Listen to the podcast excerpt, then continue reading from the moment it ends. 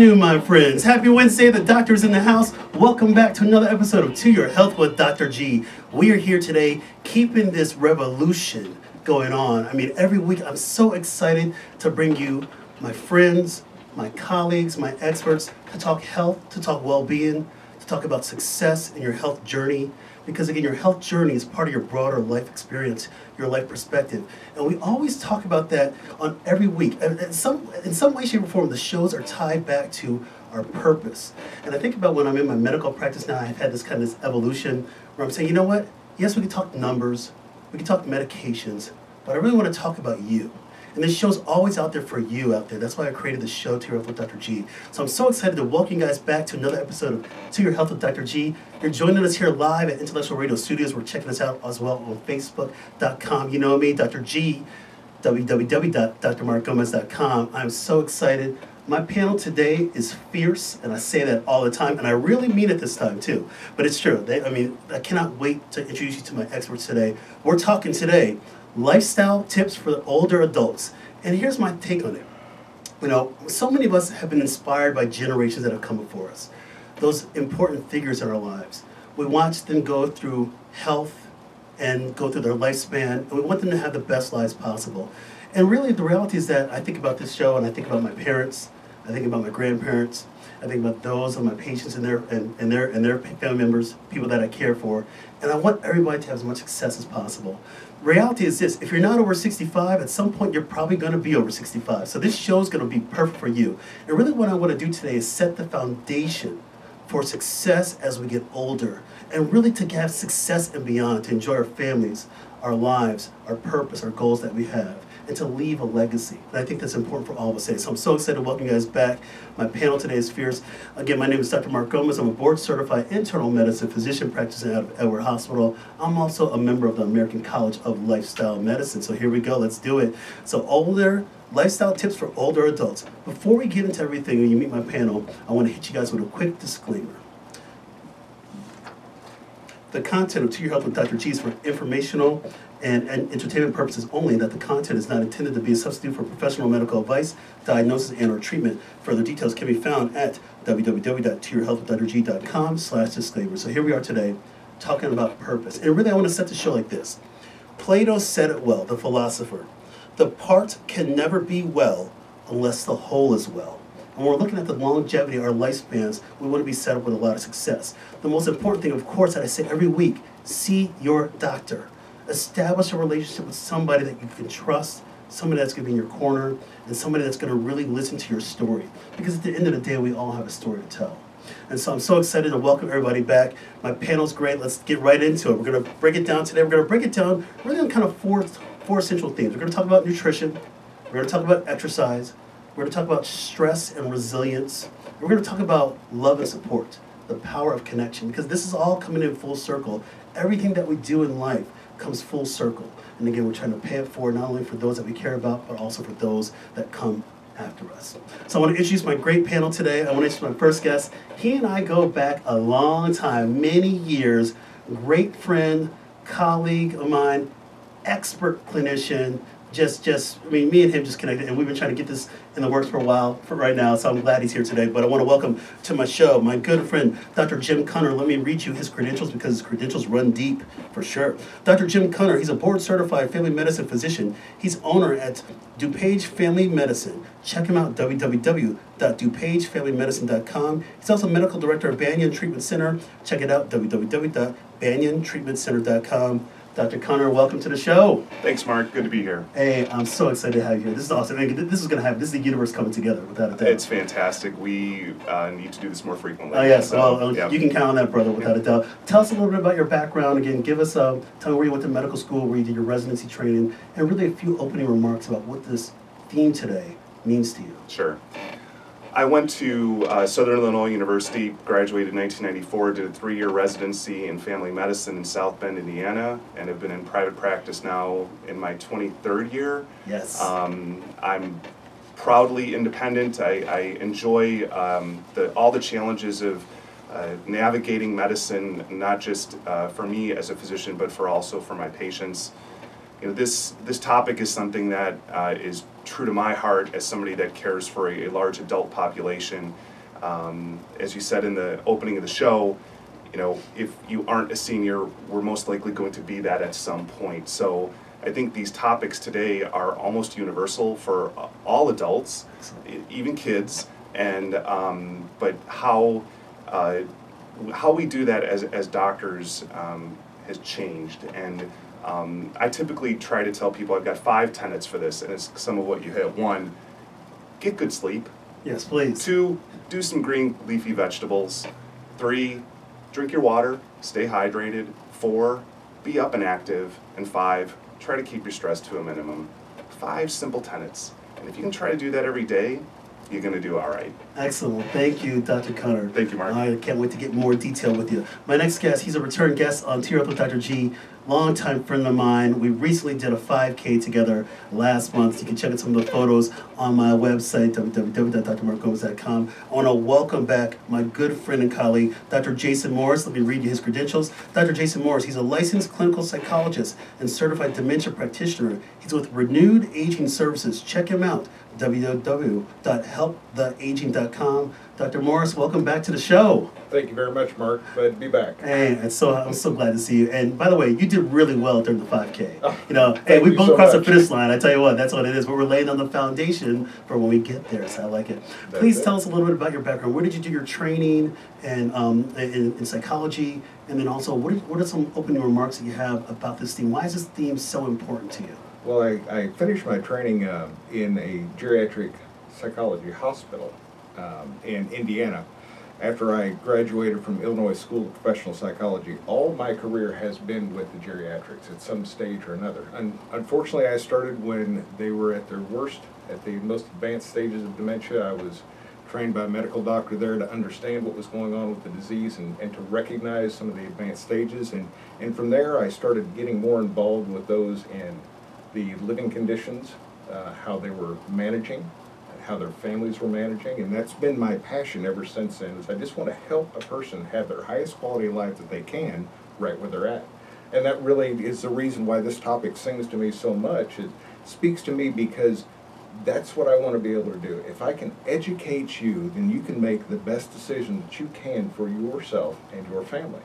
You know, we've got so many caregivers that come alongside their loved ones, uh, so many older people that are trying to decide what to do and where to go next and looking to their family to be uh, knowledgeable and educated about these things. And we want to be able to provide that information. So, this topic, right where we're going. Excellent. Hey, it's great to have you back here. So, how the show works, you guys just met my panelists. They are fantastic at what they do, and they're really passionate. At the end of the day, we're all about building trust and delivering truth. And so, what do we do on the shows? Of course, I ask them great questions because my show, I get to pick on you guys. It's like my old days back when you're a medical student or a resident. The attending picks on you, but now I get to pick on my experts. But they've showed up here voluntarily, uh, and I'm so excited to have them both here to really give us some pointers out there. At the end of the day, I want you guys out there to share this show. That's the best thing you could do. Talk with your physician, talk with your lowest, anybody that you care about. There's a message here for everyone that's out there. As Dr. Connor said a few moments ago, you know, it's out there for everybody. People of all ages can benefit from this. And as Dr. Morris just said, again, having about quality of life. We all deserve that. So here we go, the question of the hour, and we call that the chief complaint, of course, when somebody comes into our medical practice, why somebody's there. The question of the hour, chief complaint is, what should older adults be doing right now to maximize longevity, vitality, and quality of life? I'm going to ask Dr. Connor this question. Here we go. Just give me a guess. You know, we have to set the record straight. We know that as statistically as we get older, there's a more of a likelihood that we're going to get something. Um, but what should people be doing right now? You, you kind of said it in your little bit of your opening credits, your opening statement. Can you expand on that a little bit more about having a good foundation to succeed? Sure. You know, I, I feel as if there's this been this fragmentation of our lives over the past 10 years specifically, and everybody is mentally pulled one way or another, and there's not enough time for anything.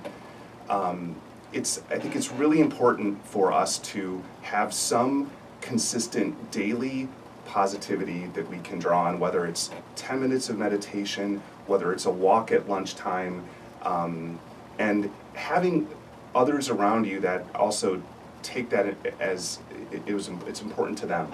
So um, it's it, it's hard, it's difficult, but it's necessary because as physicians, it's the long play for us.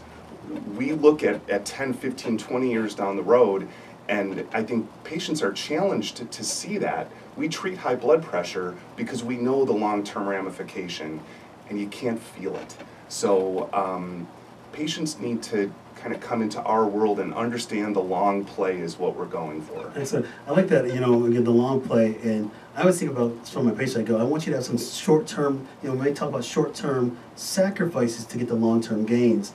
And you have to lay on that foundation. So it's awesome you're saying that. And, and certainly as people are transitioning to an older age, again, 65 and older, a lot of times, you know, when they were your long term patients, they were in their 40s or their 50s, you didn't really have a lot of conversations about chronic disease. And they're getting them now. So, so we couldn't have even really planted the seed because they didn't have it.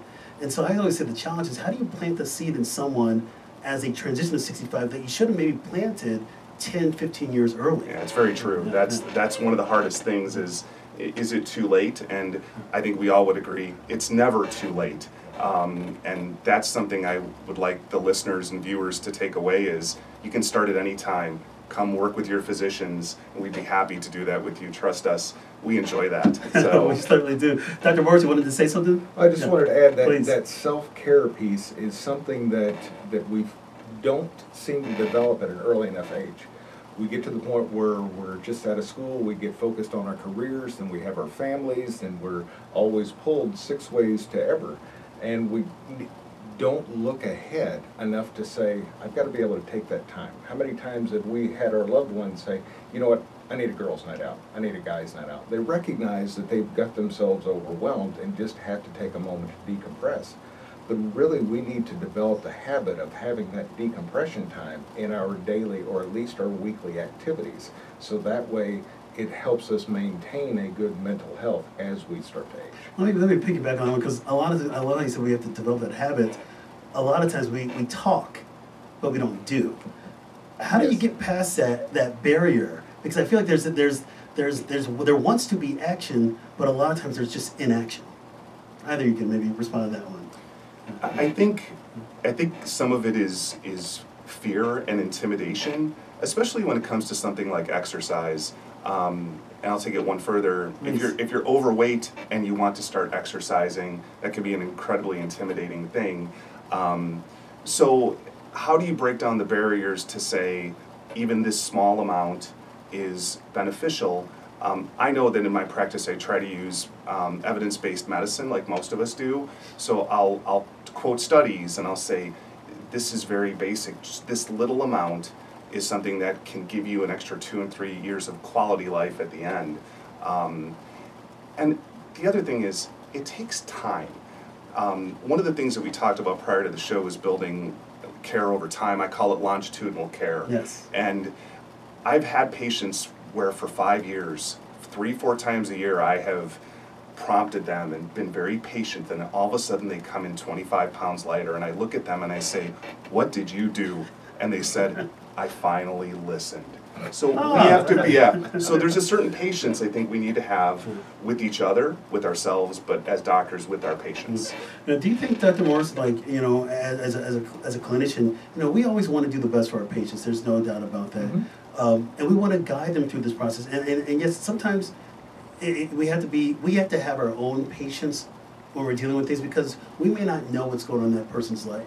Mhm. Uh, especially as people get older, you know, they think about their care, you know, this day and age, a lot of people over, over 65 are caring for their grandchildren as if they were, they were their own children. Yes, they they never thought that was going to be possible. They thought at 65 plus they're going to be in Tahiti on a beach and everything and seeing the world, but but they have may have they may have adult children living in the household which wasn't foreseen, you know, 30 years prior, and now raising their kids, their grandkids as if they were their own children. Mhm. So how do you kind of how do you kind of uh, uh, navigate that? Uh, you know, when you're talking about trying to make some lifestyle changes, when somebody might have so many other angles, so many other um, tethers that are holding them down Mhm. just to get through their day to day. Well, I think that actually calls back to what something Jim and I were talking about again before the show, and it was talking about meeting an individual where they're at. I mean, everybody's situation is unique. And we as doctors have a certain level of not only knowledge, but a way to apply that knowledge that we want to impart on our patients. And so understanding where somebody's at, understanding their situation allows us to be able to navigate with them, but not for them, in order to give them a guide road of where they could go in order to be, you know, most beneficial to them. Along with that, it's just being able to inspire them to make that choice because one thing I always caution anybody that I work with is I can't work harder than you, but I definitely want to be able to provide you the best information within my scope of practice. Excellent. Your thoughts on that one, Dr. Connor? It's funny, uh, years ago, I had a patient say once, I wish I cared as much about my health as you did. Oh, wow. And I, I, it's always stuck with me because it goes to what you mentioned, Jason, where we don't understand. We get 15, 20 minutes with them two, three times a year, but all the rest of that, you know, we don't know what happens. And so um, I think we need to keep that in context of how, how do we break that barrier down in a, in a finite amount of time? And I think that that comes with time, you know? So Yeah. building that relationship. Building relationship. relationship, yeah, and that's one of the things that I would say, and, and everybody here would say that establish that relationship with a doctor you like. We were talking a little bit earlier uh, before we got live on air. Is that you know if you're not getting the answers that you need, you know seek another opinion. It's okay. You don't have to be stuck with the same physician that you have. It's okay to ask questions. It's okay to seek other answers. It's your health. I want you to just be in charge and take charge of your, your health destiny. You're going to find eventually, if you don't have the right phys- physician right now, you'll find that person down the road that you'll find that person. I swear, you'll find that person that will hear you out and lead you to where you need to go. You just have to hear them and so just keep sticking with it. So I love it. So let's get into some other kind of tips. Uh, so uh, I want to start with some nutritional stuff. Uh, you know, we talked a little bit about just, I loved how you said that, Dr. Connor, it's like, you know, just eat some more vegetables.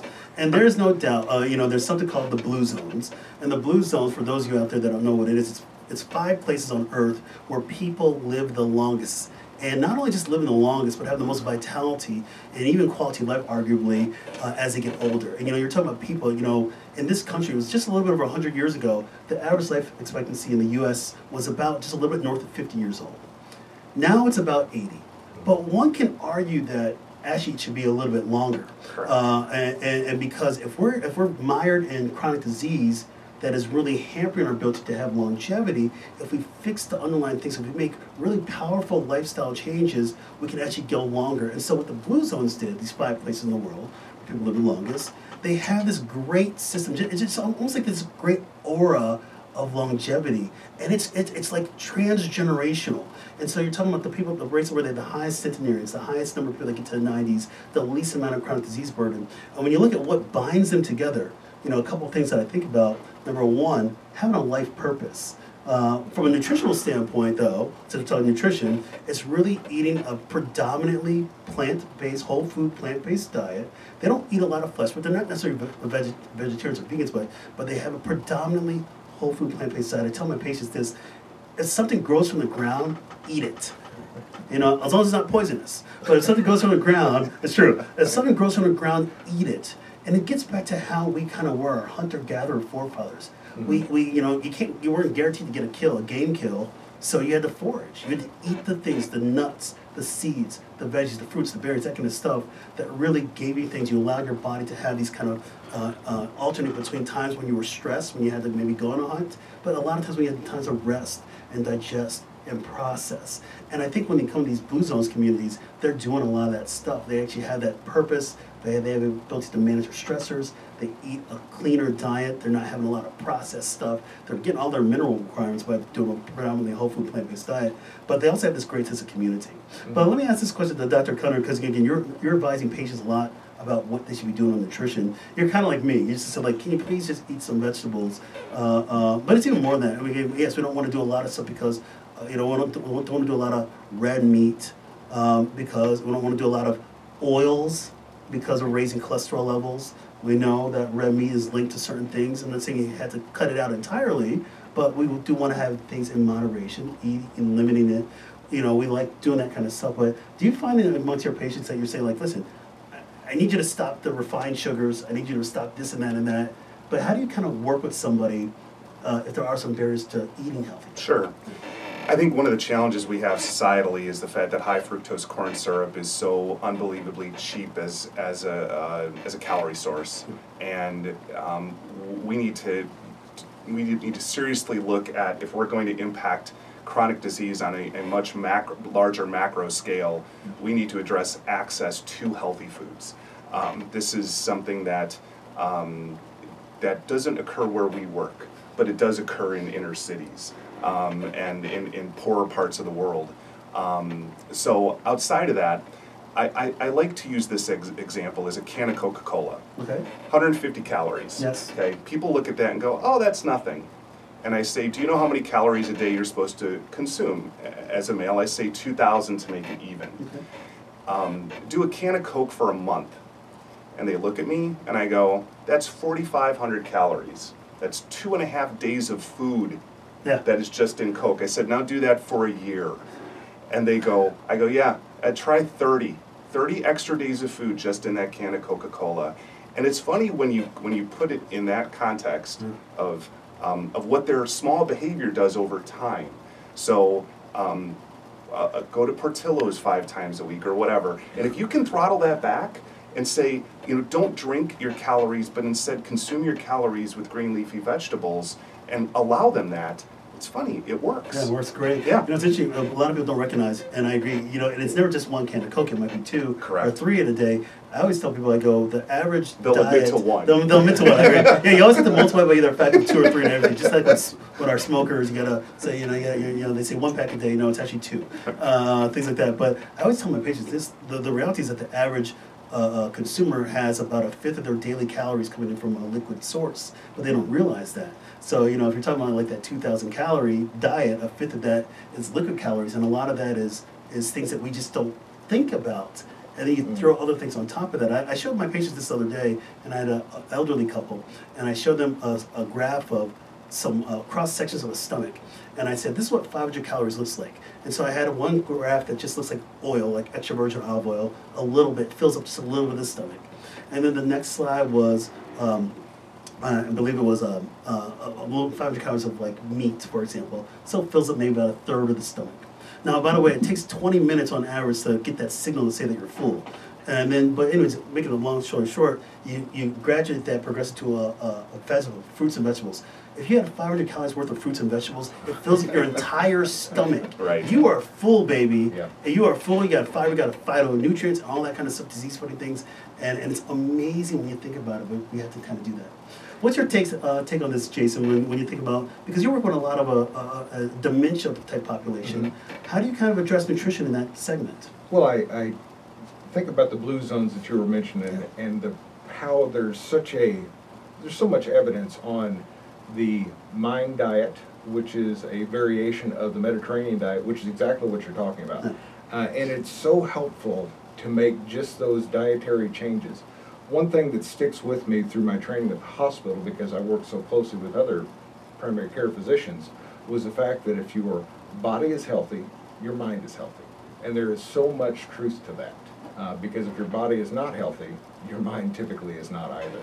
Uh, what we put into it travels all the way, in, including into our brain. And so when I'm working with individuals, not necessarily already set up in assisted living facilities and beyond, uh, but particularly when they're at home, making that recommendation of having that, that greener leafed dietary intake. Excellent, excellent. Let's talk about exercise. You know, we know the body's got to move. There's no doubt. So many things happen. I even think from like a brain health. When you exercise, you recruit you recruit new cells to the brain. We call it neuroplasticity. You know, you just get oxygen. Just so many different things happen from the benefits of exercise. Uh, Dr. Cunner, when you see your patients that are older, what kind of general exercise uh, recommendations do you make? Sure. It's. It, I, I, I find it interesting when people talk about, oh, I, I exercise, and then you ask them what they do, and they honestly say, I, I, I walked around the block and it took me 20 minutes. And as doctors, I don't think we look at that as, as exercise. We look at the ability to try to get your heart rate up a little bit to where you sweat, and, and that is moderate exercise. Mm-hmm. And so, specifically for the older population, years ago I saw a study that said arguably one of the best things that seniors can do from an exercise standpoint is garden. It is an entire whole body thing. You are you are down, you are up, you are using arms and legs, you're using strength, you're using balance, which is something that doesn't get talked about enough, is the is imbalance um, hearing issues, uh, visual issues of why, of what can be barriers to exercise in the elderly. Um, but something to say that it needs to be maintained, something that you can do for 20 minutes. And if you can do five, great, then build to 10. So, um, yeah, That that's, is that's kind of my approach. What's your Yeah. take on this, Dr. Morris? I, I think that has to do with consistency. And when I think about, you know, I work with the older of the older population. And when I think about exercise, it's so important because I, I recognize too many times those, those unintended falls can have catastrophic results. Oh my gosh, yes. Because as we age, we don't heal as fast. Sometimes we don't heal at all. Uh, and unfortunately, once you're in that wheelchair for a short amount of time, relatively short amount of time, muscles start to atrophy, and it's so difficult to get back. So I'm always recommending, you know, try to do your best to get to that 20 minutes, uh, just to keep everything moving, to to strengthen the muscles that are naturally atrophying because of age. Just keep moving. I haven't heard about gardening yet, but that makes complete sense. yeah, I love that thing. I love that. I love that guardian thing because we don't talk about it that much. Obviously, it's it's a dead of winter, or well, it's almost winter. Feels like it if you're in Illinois. Those of you that are in other places down south enjoy the warm weather. Uh, but but here we have to be creative. Yeah, we do. When we talk to our patients. The wall mo- the, the mall walkers, as the malls have become less of a thing now, but Mhm. people 25 years ago, they would go walk the mall. Right. Um, I find it's interesting that people don't do that anymore because they don't really exist. The other thing I want to say is we, we talk about um, cardiovascular. Lean, the loss of lean muscle mass is used by some to define aging. And um, maintaining lean muscle mass, um, both in your upper and lower body, is, is maybe as important.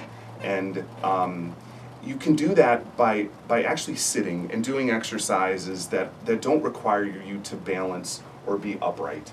And um, that's something that um, you know there's resources around. I know the the YMCA offers that, but that's something else on, specifically on this topic that I wanted to make sure that we addressed. Well, excellent. I, I'm going to piggyback on that one. I I always like to say, say, I want my patients to just, you know, those of you that are listening to us out there, you know, whatever you're passionate about, do it. You know, if you like to dance, country line dancing, Right. if you, you know, whatever you want to do, I say do it. If you want to just, eh, just something that'll get the heart moving, something that'll get the heart rate going, something that'll get you a little bit of a sweat. Yes, there are formal guidelines that will say yes, we want you to do 150 minutes a week of moderate exercise, breaking a sweat three times, you know, ideally three times a week, uh, total of that 150 minutes. But then when you kind of put it like that, you know, people are like 150 minutes, like, oh, I gotta do the math. uh, Oh, you want me to exercise that long? And, I, and I'm like, you know what?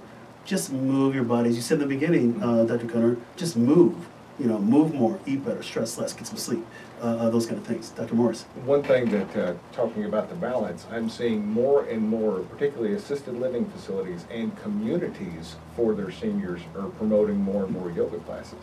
I would agree with that. Yes. Which is, Yeah. which is outstanding to see because there's so many benefits that come from that. And, it's, you know, when, you- sometimes people get intimidated when they think about going to a gym. Uh, but if the, the class is geared towards an older population, you understand that there will be more people of like age in there, and they're going to modify things as appropriate for your age range.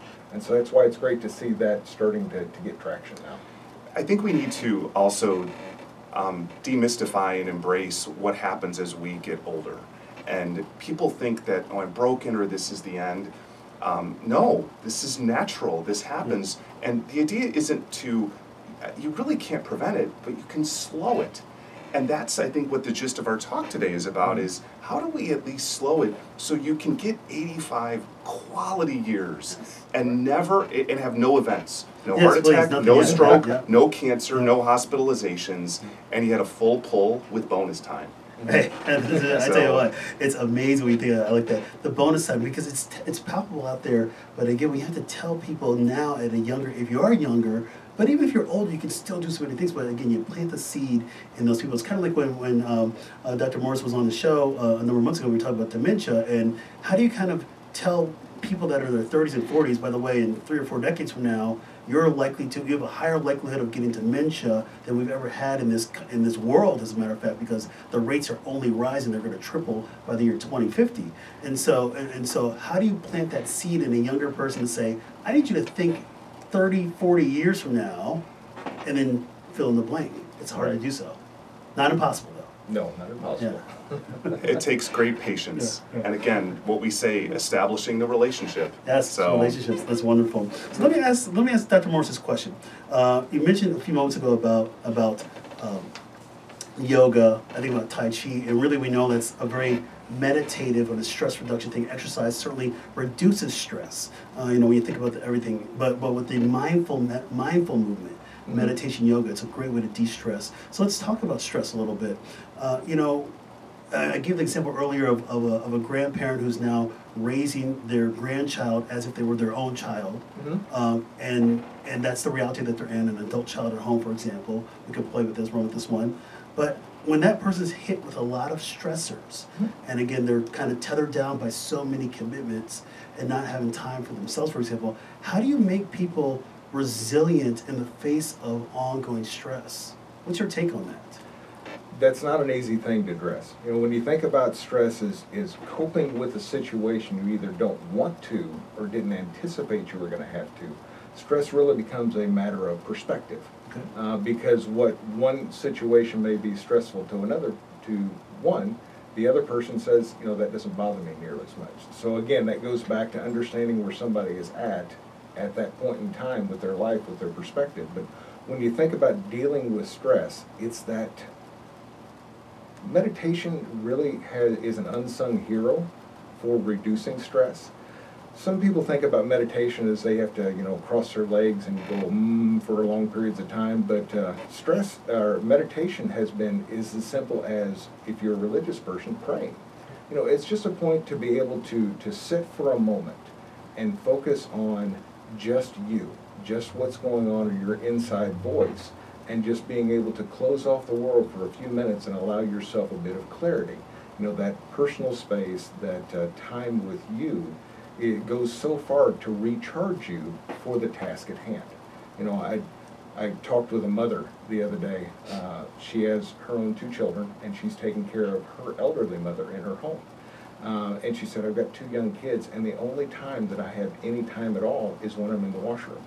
And she said, so sometimes I'll take a little bit more time when I'm there because I need to recharge in order to be able to care for my mom and to take care of the kids.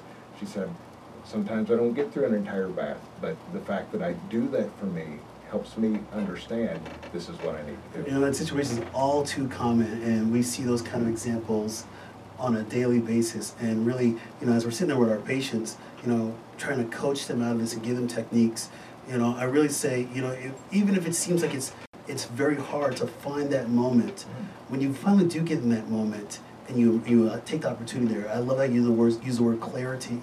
You know, allowing your body to process information to really inf- uh, improve your decision making because you're going to be doing so many things.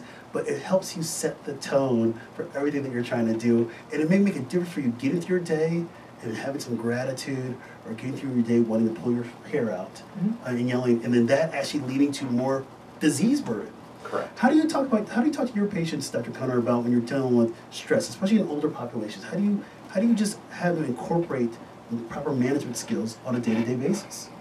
I, this this isn't something that I do specifically with my seniors. I do it with all my patients. Um, as you talked about prayer, um, unplug, turn off the radio, turn off the television, turn off your phone, and, and, and all things, and just be quiet. And if you do that, it, it's amazing how people get uncomfortable with that because we're not used to that anymore. Um, and it's it it's people go I, I have to find time for this. I said actually find five minutes. Do it first thing in the morning when you open your eyes. You can do this at any time throughout your day. Personally, I don't run or ride or exercise with anything in. That's my quiet time. I'm one with my breathing, I'm one with the road, I'm one with the path that I run on, and I do that. I need that for my brain and not just for my body. And it goes back to that mind body uh, connection. But when I don't run for a couple weeks, I kind of lose my mind because I'm like, I got to clear my head out.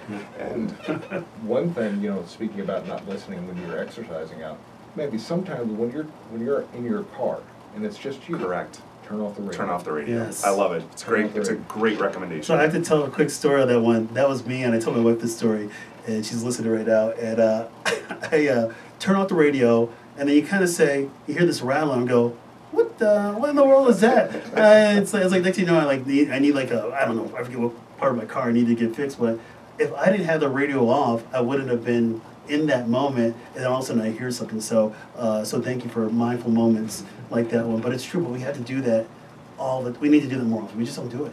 No. Yeah. So. And it's so simple to do, but we overlook it every single Yeah. day. And and again, it's talking about, as we said earlier, it's like, how do you go from all talk to actually doing? You know, there's a difference between talking and doing. The, and we want to be proactive. I think all of us have that plan where we say we'd rather be risk averse versus risk taking. And, and so we just need to make sure we're doing it. And the foundation's there. Your family support system, whatever kind of support system you have, will allow you to do those kind of things and hopefully allows you to thrive. But I think about as we age, we have to have uh, key resources, outlets for stress. We just got to do it more often. We gotta talk about it. As a physician, I think I struggle sometimes with the ability to um, connect Okay. on on somebody that's at a different life place than I am, somebody that's near retirement. As I turned 50 this year, and I, I'm barreling toward that. But um, when I was younger, how do you how did I connect as a as a physician? And sometimes I think, and I think we're going to get to this, is to talk about community Yeah, and peer that. groups Yep. and, and have others that can understand what you're in. Um, and I think as healthcare providers, we need to champion that type of community more. As much as we try to be empathetic and compassionate toward that, it's hard because we're not there. So, It's the old saying, if you're not in somebody else's shoes, it's hard to identify with them. But but I think as us as as clinicians, you know, we've seen so many people from all walks of lives over the years. I mean, we can we can certainly comment on something. We can certainly offer our opinion. Uh, but the reality is, like sometimes it's like, it's like it's like if you've never been hospitalized as a doctor. I know a number of years ago I had to be hospitalized. I've been worked in hospitals for years at that time, you don't know what it's like to be a patient until you're a patient yourself Right. uh, and, and, and you kind of have another perspective. But then, if you're le- if you learn, like me, you learn how to approach things differently. I know when I had when I was hospitalized years ago, dealing with, I've talked about on my show, dealing with a, a large benign brain tumor to get get it taken out, I had a whole nother perspective on the meaning of life, my purpose, Mhm. uh, what's my priorities, and I think that's one thing that we should be talking about a lot is what are our priorities? We all talked about getting the most out of life, but we need to talk about our priorities, and I think that's really a, a great way to segue to the connection thing. You know, what's the most important to you? For for me, I can speak for myself. I think about family. I think about faith. Uh, I don't consider myself a physician at the top of my list of my to-do list on successful things that I've done in my life. I think of being a father, being a loving husband, being a man of faith, and then physician is somewhere down the road. But that's my story. You know, we all have a story, as you said at the beginning. What's your story? So let me ask this question to Dr. Cunner. Um, how do we start out? Because the reality is, some of us we age and we have a lot of family. Some of us, as we, age more, certain you know, a lot of your core people they may have already passed. Maybe lifelong friends. Uh, maybe their adult child has moved out. Maybe a, a woman has lost her spouse. Adult children live in another state, and now they might have loneliness. But how do you try to keep connection amongst people as they get older?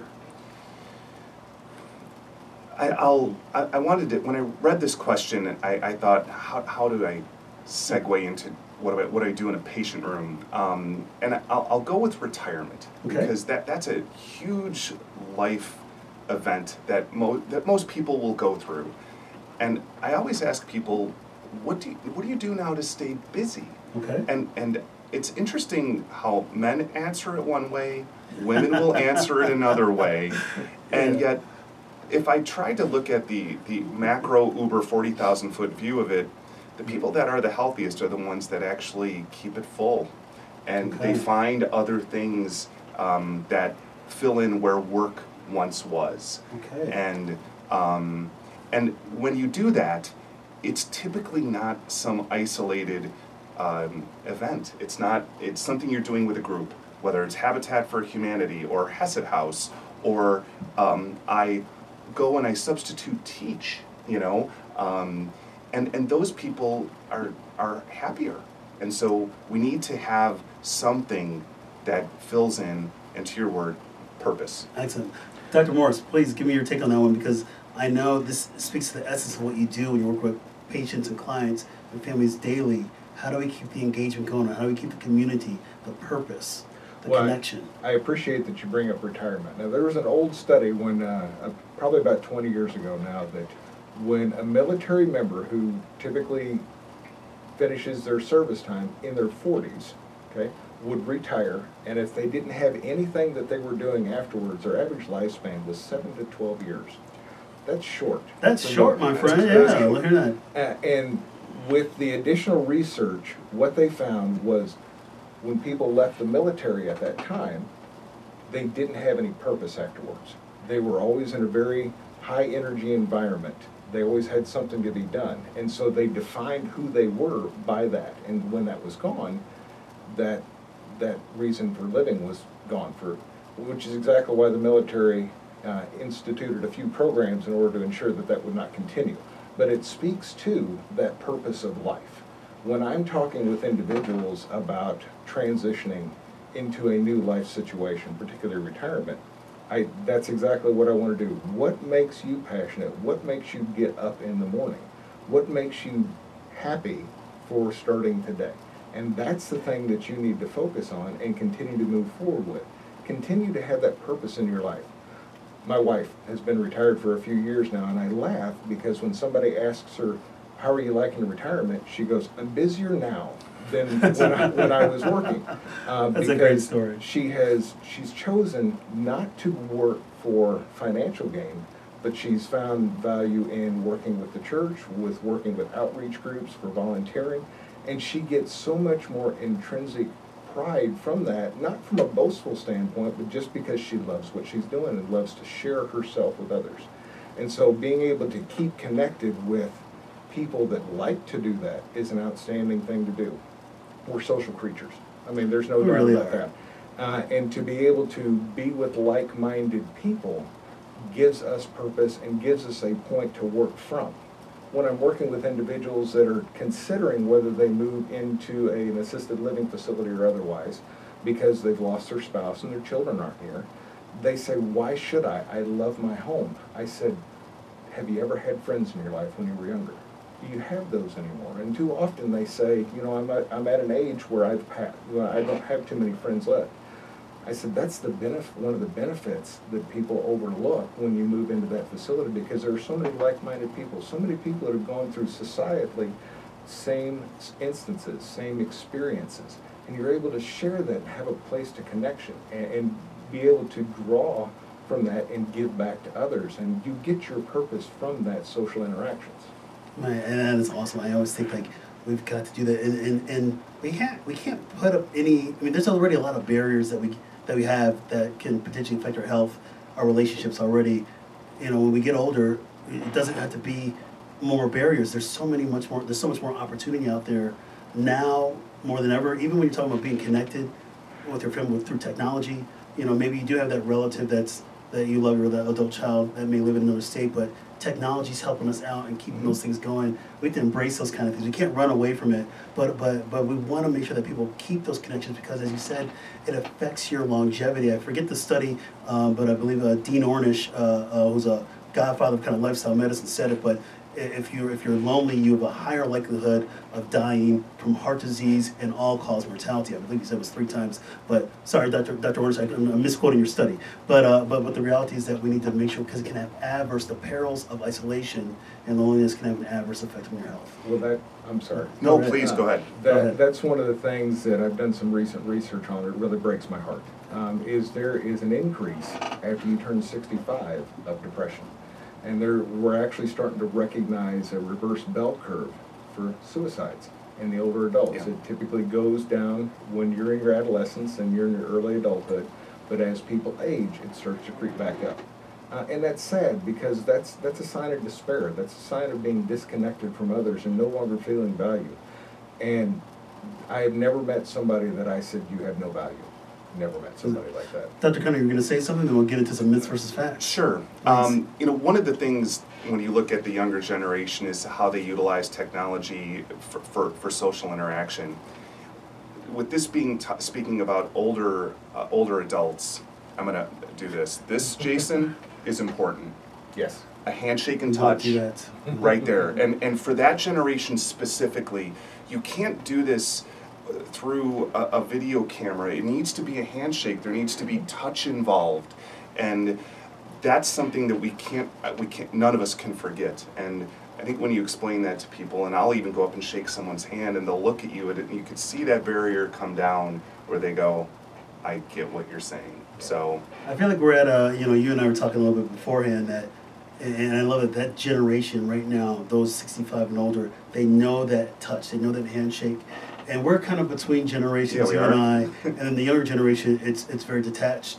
And, and, and we want to do more that throughout the lifespan. Mm-hmm. And so we just have to keep this message. That's why I love talking about this topic, and we want everybody to share the show like crazy because we want to get everybody connected. The power of human connection is such an awesome thing, and so I love talking about it. So let's get into some myths versus facts. So here's what we do each week on the show: we do myths versus facts. This has been a great conversation thus far. I say a statement. My panelists will say either myth or fact and give us a few sentences why it's a myth or a fact.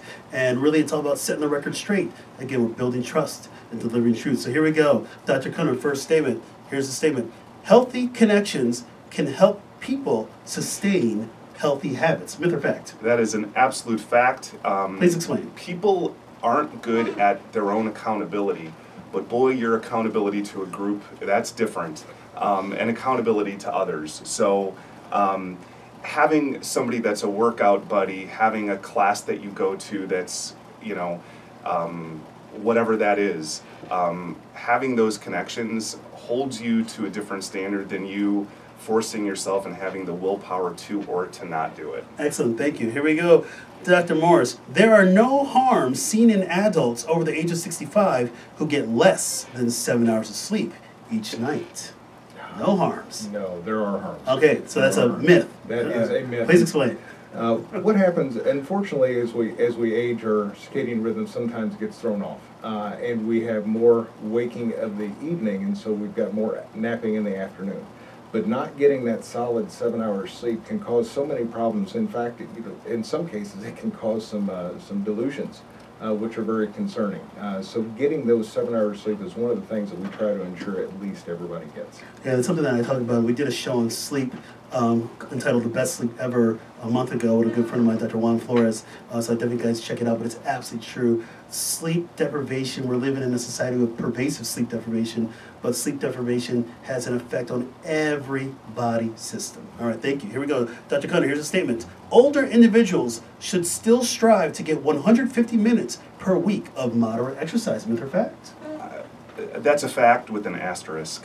All right, please explain. Fair Um, enough. I'll give you that. Um, if, if, if you are retired, there is going to be hard. It, you're, you're going to have a hard time explaining to me why you can't move for 20 minutes a day. Okay, fair. I got you on that one. Um, You're a tough cookie. I love and, it. And, and that that gets close to the 150. But um, something every day is, is better than nothing. Thank you. So- All right, here we go. Dr. Morris, numerous relaxation practices exist for an older adult to implement. Myth or fact? That is that is a fact. Please explain. Um, you've got uh, multiple things, as we talked earlier, we, you have prayer, you have meditation through just focusing on one thing.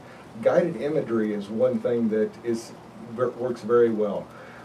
One thing that I like to recommend to people that are having difficulty with, with meditation, take an object and just focus on it. I usually use a bottle of water. And just kind of describe that bottle of water in great detail and spend time with it. Not superficial, it's plastic, it's got ridges and a label, it's wet inside, but really start to, to apply what that bottle of water is. And you can get lost in it. In fact, one of the things that I do to meditate um, i- is try to understand a vacuum and what truly is a vacuum. No molecules, nothing. I'm thinking about my Hoover vacuum cleaner at home, by the way. Uh, but that is awesome. But, but philosophically, I love it. But you're right. Simple things. It's not. It doesn't have to be hard. You can do No. simple things and really stay focused and have clarity after you after you reemerge. Here we go. Here's a statement. This is a long one for Dr. Cunner. Here we go. Practical strategies for healthy eating in older adults include filling up on fiber-rich plant foods, avoiding or limiting animal products, staying hydrated, keeping portions in check, limiting oils, sugar, and alcohol intake, cooking at home, and balancing meals throughout the day. Myth or fact? Uh, all of those are, are facts, and that is a mouthful, Dr. Gomez. I know. Sorry, give you that long there's one. Go, why did I give the low one? There's a whole lot to digest there. I want to two, two I want to take away though. Um, Please do. One, uh, alcohol and alcohol consumption is something that is always underreported and is is a significant detriment to everyone's health. Uh, there is no benefit, no matter what anybody says, to regular and consistent alcohol consumption. That is a very simple way if you want to do something small that can have immediate impacts on your health, cut back on your drinking. And then cooking at home, um, one, it's fun. Two, it costs less. Three, it's healthier. Excellent. Um, and and four, talk about purpose. You know, some people uh, don't think they're good cooks. They try it, and all of a sudden they go, "Oh, I can bake."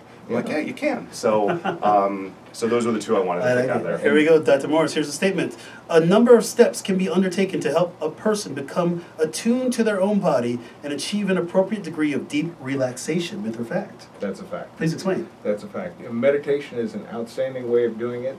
You know, just being present with someone else allows you to just kind of listen to yourself and kind of listen to others and be more involved with the world around you.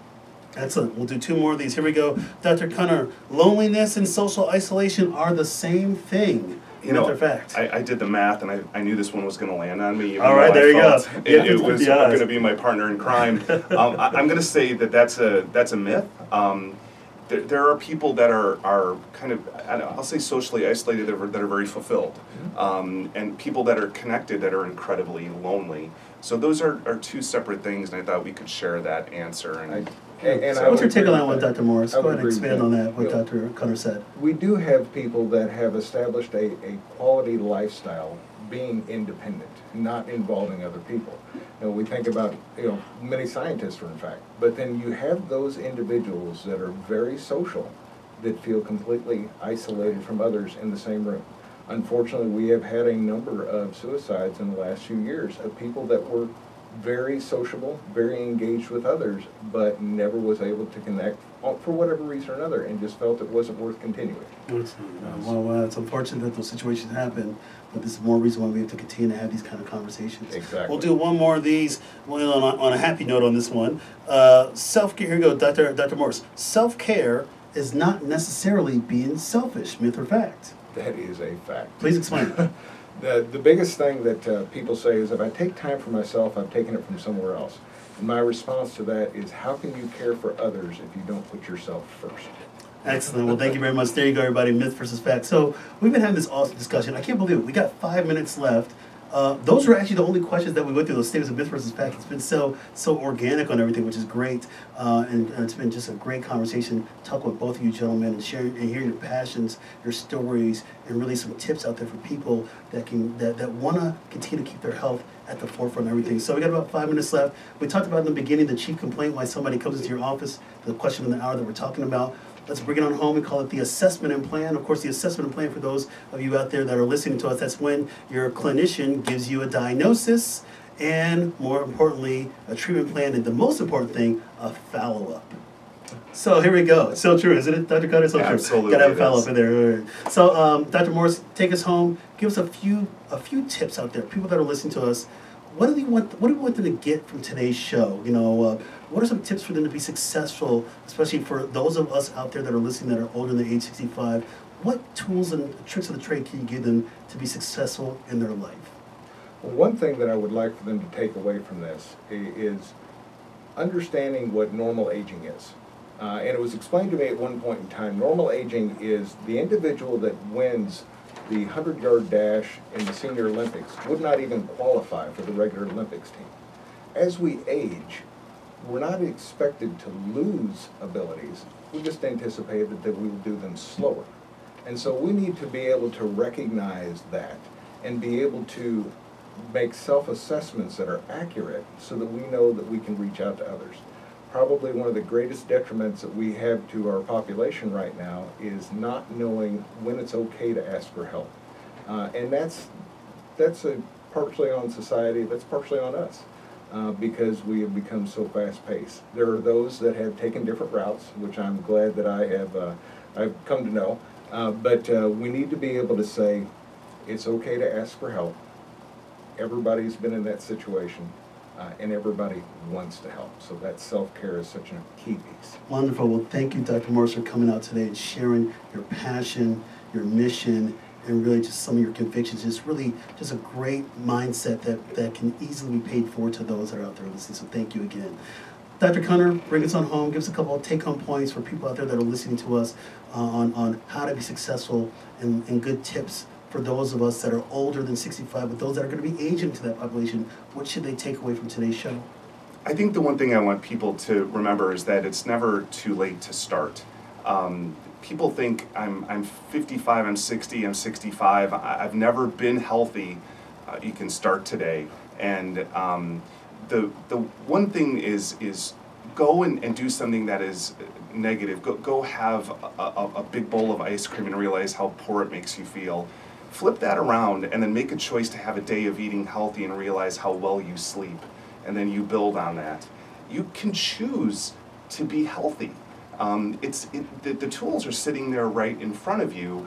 You just have to to not be afraid, and and that comes also from what we've kind of been throughout this is that you're not alone. Um, family, friends, physicians, caregivers, counselors, there are people out there to do this with. Um, you're not on an island. So. Excellent. Thank you, Dr. Connor. And my final thoughts are this, and I'm going to start out this with a quote. Act as if what you do makes a difference. It does. That's by Dr. William James, who's an American philosopher and psychologist at Harvard uh, uh, more than 100 years ago. But it's true. What you do today does matter. We talked earlier about making those short term sacrifices to get the long term gain. We're all in this for a bigger picture, a bigger purpose. Again, as you have success with your health, you're going to have more opportunities and success with your life. Make sure that you keep that a priority. Don't let this conversation die down. Do what you got to do. Just make a difference. Again, you can make it, make it a mindset.